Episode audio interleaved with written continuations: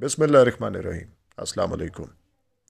چونکہ میں سفر میں ہوں، تو اس لیے ویڈیو پیغام ریکارڈ کرانا، ڈیٹا کی نان اویلیبلٹی کی وجہ سے پاسبل نہیں تھا۔ تو اس لیے میں نے سوچا کہ آج کے جلسے کے بارے میں اپنی کچھ معروضات میں آڈیو میں ریکارڈ کرا کر پوڈ کاسٹ کی شکل میں اپلوڈ کر دوں، تاکہ جو دوست بھی اس سے استفادہ کرنا چاہتے ہیں، وہ بخوبی استفادہ کر سکیں۔ اس وقت پورے پاکستان میں بجلی کی سی ایک لہر دوڑ چکی ہے اور پوری قوم جو ہے وہ اس کے ذہن پہ ایک ہی سوال ہے کہ آگے کیا ہونے جا رہا ہے۔ اور جو حالات یہاں تک پہنچے ہیں، اس کے پیچھے کون ڈوریاں ہلا رہا ہے اور حالات کو یہاں تک پہنچانے میں کون کون سے محرکات ہیں جو ہماری نظروں سے اوچل ہیں۔ سب سے پہلی بات، آج پاکستان کی تاریخ کے کامیاب ترین جلسوں میں سے ایک جلسہ۔ پریڈ گراؤنڈ اسلام آباد میں منعقد کیا گیا۔ اور اس جلسے کی جو سب سے بڑی اور سب سے انوکھی بات یہ وہ نہیں تھی کہ کتنے لوگ پنڈال میں موجود تھے۔ لیکن اس جلسے کی عظمت کا اندازہ اس چیز سے بخوبی لگایا جا سکتا ہے کہ کتنے لوگ اسلام آباد میں مختلف سڑکوں کے ذریعے مختلف راستوں اور مختلف ٹول پلازاز کو کراس کر کے اسلام آباد کی حدود میں داخل ہوئے اور وقت اور سپیس کی کمی کی وجہ سے پنڈال تک پہنچ بھی نہیں سکے اور ان کو آدھے راستے سے ہی واپس جانا پڑا۔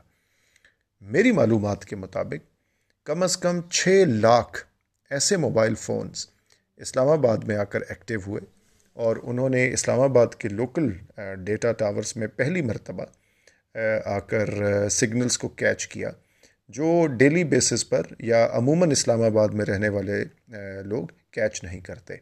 تو یہ ایک بڑا زبردست سائنٹیفک اور بڑا ہی ویریفائڈ طریقہ ہے یہ جاننے کا کہ ایک دن میں اسلام آباد جیسے شہر میں، جو کہ ایک چھوٹا شہر ہے اور نسبتاً ایک کم ایکٹیویٹی رکھنے والا شہر ہے، اس میں اتوار والے دن، چھٹی والے دن کتنے نئے لوگ آئے جنہوں نے آ کر اپنے موبائل فون کا ڈیٹا استعمال کیا موبائل فون کے سگنل کو ایکٹیویٹ کیا۔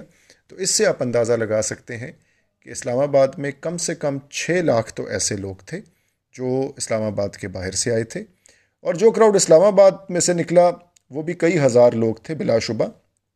اور تو میں یہ سمجھتا ہوں کہ سیف اسٹیمیٹ یہ ہے کہ سوا چھ سے ساڑھے چھ لاکھ لوگ اس جلسے میں شریک تھے۔ پنڈال کی جو کیپیسٹی ہے وہ ڈیڑھ سے دو لاکھ تھی، لیکن اس سے آلموسٹ تین گنا زیادہ لوگ باہر سڑکوں پر بیس سے پچیس کلومیٹر کے فاصلے تک موجود تھے۔ اور ان کے قافلے کئی کئی کلومیٹر پر، کی وسعت پر پھیلے ہوئے تھے۔ تو نمبرز گیم تو کبھی بھی عمران خان کے لیے مسئلہ نہیں تھا۔ میں میدان سے باہر کی نمبرز گیم کی بات کر رہا ہوں۔ اور عمران خان نے ایک مرتبہ پھر ثابت کر دیا کہ وہ جب چاہے، جہاں چاہے، جتنا مرضی بڑا کراؤڈ چاہے، وہ اکٹھا کر سکتا ہے۔ اور پبلک میں آج بھی اوور ویلمنگلی اور سب سے زیادہ مقبول عام لیڈر عمران خان ہے۔ اب بہت سے لوگ سمجھ رہے تھے کہ پتہ نہیں عمران خان کون سا ایسا ٹرمپ کارڈ کھیلیں گے۔ اور کون سا ایسا مزل ماریں گے یا کون سی ایسی کوئی ان کے پاس کوئی ٹرک ہے جس کے ذریعے وہ بازی الٹ دیں گے؟ تو میں اپنی فیس بک اور سوشل میڈیا پوسٹس میں اشاروں کنایوں میں اور کبھی کبھی تھوڑا سا تفصیل میں جا کر بھی ذکر کرتا رہتا ہوں کہ سیاست دان اور جمہوری لیڈر کے پاس سب سے بڑا ٹرمپ کارڈ اس کی عوامی مقبولیت ہوتا ہے۔ جن لوگوں نے بھی زندگی میں تھوڑی سی بھی واجبی سی بھی پولیٹیکل سٹرگل کی ہے ان کو یہ بات معلوم ہوگی کہ چاہے آپ یونین کونسل لیول کے لیڈر ہوں یا عالمی سطح کے لیڈر ہوں، آپ کی طاقت کا سب سے بڑا پیمانہ عوام میں آپ کی مقبولیت ہوتی ہے۔ آپ کتنے لوگ آپ کی کال پہ لبیک کہتے ہیں؟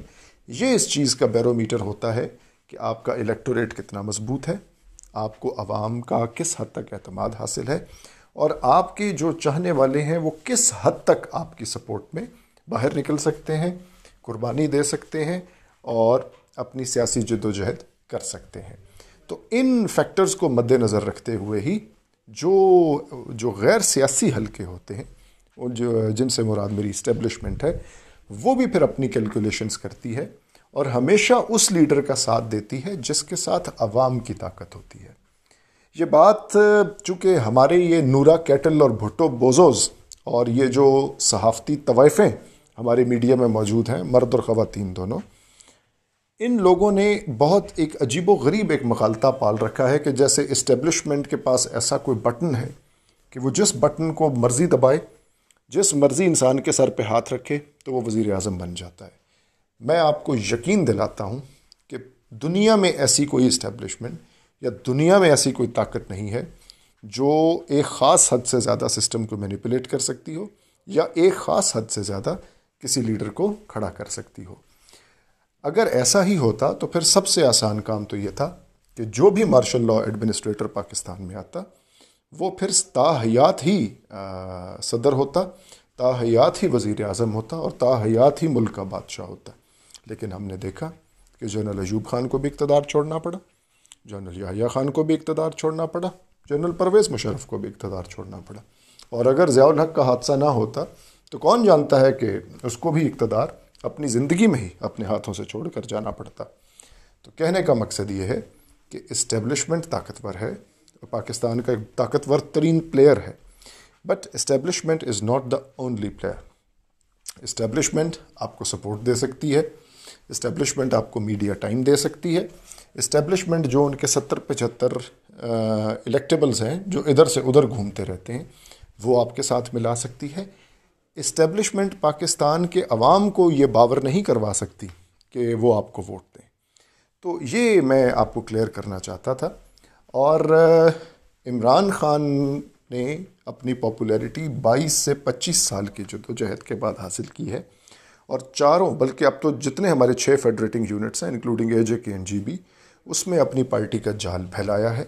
اور ان کی مقبولیت مکمل طور پر اوتھینٹک اور ویریفائڈ ہے، جس کا وہ عملی مظاہرہ لا تعداد بار کر چکے ہیں اور تقریباً تمام فیڈریٹنگ یونٹس میں with the exception of Sindh ان کی حکومتیں قائم ہیں۔ تو اسٹیبلشمنٹ کی سب سے بڑی کیلکولیشن یہ ہوتی ہے کہ کس لیڈر کے ساتھ سب سے زیادہ عوام ہے، کس لیڈر کے ساتھ چلنے میں پاکستان کی بہتری ہے، کس لیڈر کے ساتھ چلنے میں اسٹیبلشمنٹ کے جو مفادات ہیں اور اسٹیبلشمنٹ کی جو سوچ ہے اس کو زیادہ فروغ مل سکتا ہے۔ کیونکہ یاد رکھیے گا کہ، اگر پاکستان ہے تو اسٹیبلشمنٹ بھی ہے۔ اگر پاکستان موجود رہے گا، قائم و دائم رہے گا، تو اسٹیبلشمنٹ بھی قائم و دائم رہے گی۔ تو جو لیڈر بھی پاکستان کے عوام کو ایک خاص حد سے زیادہ موبلائز کر سکتا ہے، کسی اسٹیبلشمنٹ کے پاس کوئی ایسی جادو کی چھڑی نہیں ہے کہ وہ اس کا کچھ بگاڑ سکے، اور نہ ہی وہ اس کے ساتھ بگاڑنا چاہے گی۔ نواز شریف اور زرداری جیسے تو چور اور لٹیرے، جن کو ایک مخصوص حالات کی پیداوار تھے۔ کسی کو ایک ملٹری ڈکٹیٹر نے کئی سال تک پالا، پھر اندھا دھند سپورٹ کیا، اندھا دھند پیسہ دیا، اندھا دھند الیکٹیبلز دیے اور اس نظام کو ٹوسٹ کر کے، اس نظام کو تروڑ مروڑ کر زبردستی ان کو مسلط کیا گیا۔ اس کا نتیجہ بھی آپ دیکھیں کہ چاہے بے نظیر ہو، چاہے بھٹو ہو، چاہے نواز شریف ہو چاہے الطاف حسین ہو، یہ جتنے مینوفیکچرڈ لیڈرز ہیں، یہ وقت کے ساتھ اپنی وقت کھو چکے ہیں۔ عوام کا ایک غالب اکثریت جو تھی، وہ تو الیکشن میں ووٹ ڈالنے نہیں نکلتی تھی۔ پندرہ فیصد، بیس فیصد، بائیس فیصد، پچیس فیصد ٹرن آؤٹ ہوتا تھا۔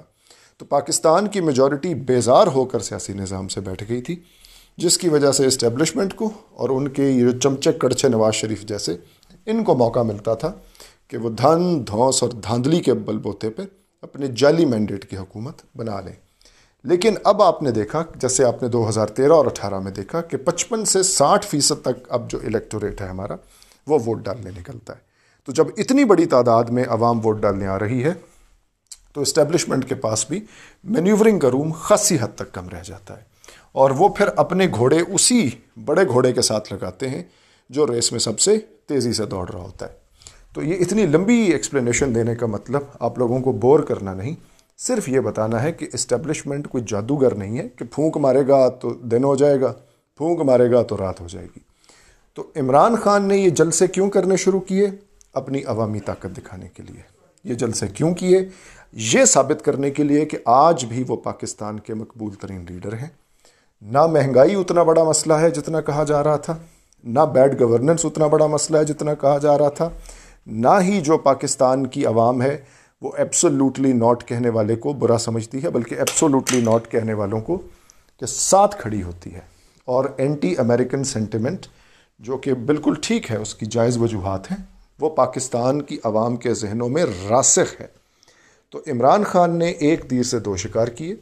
ایک تو انہوں نے اپوزیشن اور اسٹیبلشمنٹ کے سامنے اپنی مقبولیت ایک مرتبہ پھر ثابت کر دی اور انڈینائبلی ثابت کر دی۔ دوسری چیز، ان کی جو پارٹی کے لوگ تھے، جن میں میں بھی شامل تھا، جو کہ بہت ساری وجوہات کی بنا پر بہت ساری چیزوں سے اختلاف رکھتے تھے۔ کچھ لوگ تو ڈی موٹیویٹ بھی ہو گئے تھے، کچھ لوگ گھر بیٹھ گئے تھے۔ ان کو دوبارہ چارج اپ کیا۔ اس وقت عمران خان کا ووٹر عمران خان کا سپورٹر عمران خان کا ورکر بالکل حالت جنگ میں ہیں اور کسی بھی قسم کی ایونچولیٹی کا مقابلہ کرنے کے لیے مکمل طور پر تیار ہیں۔ تو جیسا میں نے اپنی لمبی تمہید میں کہا کہ جس پارٹی لیڈر کے پاس اپنا ووٹر اور سپورٹر ایکٹیو اور چارجڈ ہوتا ہے، اسٹیبلشمنٹ اسی کے ساتھ کام کرنا پسند کرتی ہے۔ اب آ جائیں سرپرائز اور ٹرمپ کارڈ کے اوپر۔ ٹرمپ کارڈ عمران خان نے اپنا کھیل دیا ہے۔ جو خط انہوں نے لہرایا، وہ خط لہرانا ہی اصل چیز تھا۔ جس طرح میں اکثر کہتا ہوں کہ ایٹم بم صرف کہنے اور دور سے دکھانے کی چیز ہے، چلانے کی چیز نہیں ہے۔ اس کی افادیت، اس کا ہونا اور دور سے کبھی کبھی دکھانا ہے۔ تو یہ سیاسی ایٹم بم وہ تھا جس کی جھلک دکھانا ضروری تھا، کیونکہ جن کو میسج دینا ہے، ان کو میسج بڑے آرام سے، بڑا کلیئرلی، بڑا انمسٹیکیبلی مل گیا۔ یہ ایٹم بم چلانے کی نوبت مجھے امید ہے ان شاء اللہ تعالیٰ نہیں آئے گی۔ لیکن اگر یہ سیاسی ایٹم بم چلانے کی نوبت آئی، تو پھر آئین کے آرٹیکل سترہ، الیکشن ایکٹ کے آرٹیکلز دو سو بارہ اور دو سو تیرہ، اور پاکستان پینل کوڈ، جسے عام زبان میں تعزیرات پاکستان کہتے ہیں، اس کے آرٹیکل ایک سو اکیس اے کے تحت غداری اور ریاست کے خلاف جرم اور جنگ کرنے کی بنیادوں پر پاکستان پیپلز پارٹی، نون لیگ اور مولوی ڈیزل کی پتہ نہیں کیا پارٹی اس جوکر کی، مجھے اس کا نام بھی نہیں آتا۔ جے یو آئی ایف ان پر سنگین غداری اور ریاست کے خلاف جنگ کرنے کے مقدمے ہوں گے۔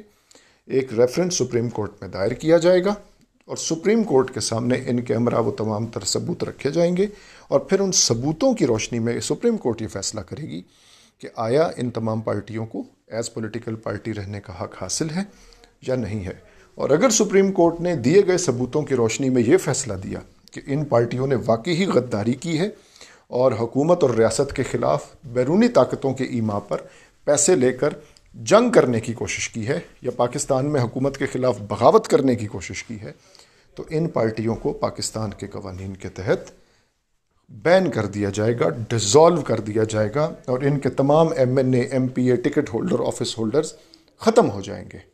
ان کو سسٹم سے نکال باہر کر کے بلیک لسٹ کر دیا جائے گا۔ تو یہ ہے عمران خان کا وہ ٹرمپ کارڈ کہ اگر تم نے مجھے بلیک میل کیا، اگر تم نے مجھے غیر قانونی طریقے سے نکالنے کی کوشش کی، تو میرے پاس تمام تر ثبوت موجود ہیں۔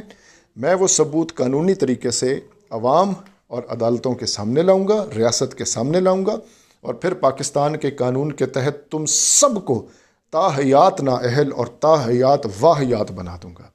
جو کام نواز شریف کے ساتھ ہوا، وہ ان کی پوری پارٹی کے ساتھ ہوگا۔ جو کام زرداری کے ساتھ ہوا، وہ اس کی پوری پارٹی کے ساتھ ہوگا۔ اور بیچارے ڈیزل کی تو کوئی حیثیت ہی نہیں ہے۔ تو یہ تھا وہ ٹرمپ کارڈ کہ جو جو ان کو ملا رہا ہے، جو جو ان سے مل رہا ہے، اور جو جس جس سے پیسے لے کر یہ کر رہے ہیں، سب کچھ عمران کے ہاتھ لگ چکا ہے۔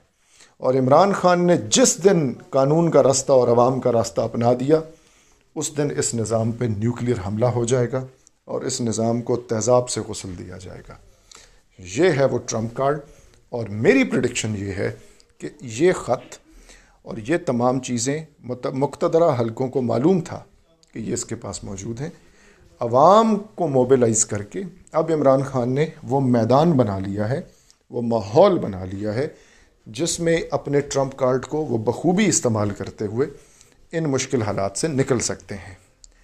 میں بالکل بھی سرپرائز نہیں ہوں گا اگر پیپلز پارٹی اور نون لیگ کے لوگوں کا بھی اچانک ضمیر جاگنا شروع ہو جائے۔ میں بالکل سرپرائز نہیں ہوں گا اگر پیپلز پارٹی کے چند لوگ ووٹنگ والے دن نامعلوم وجوہات کی بنا پر غائب ہو جائیں۔ میں بالکل بھی سرپرائز نہیں ہوں گا کہ اگر پاکستان میں ہمیں نسبتاً ارلی الیکشنز دیکھنے کو ملے۔ اگر آپ مجھ سے پوچھیں اور میں اگر عمران خان کی جگہ ہوں، میں فوری الیکشنز کے لیے جاؤں، دو تہائی اکثریت حاصل کروں اور اس کے بعد جیسے میں فیورٹ اپنی زبان میں کہتا ہوں، سب دشمنوں کی میں منجی ٹھوک دوں۔ لیکن فیصلہ عمران خان نے کرنا ہے اور دیکھتے ہیں کہ اس پٹاری میں سے اب اگلا نیا ٹرپ کا پتہ کیا نکلتا ہے۔ بہت بہت شکریہ۔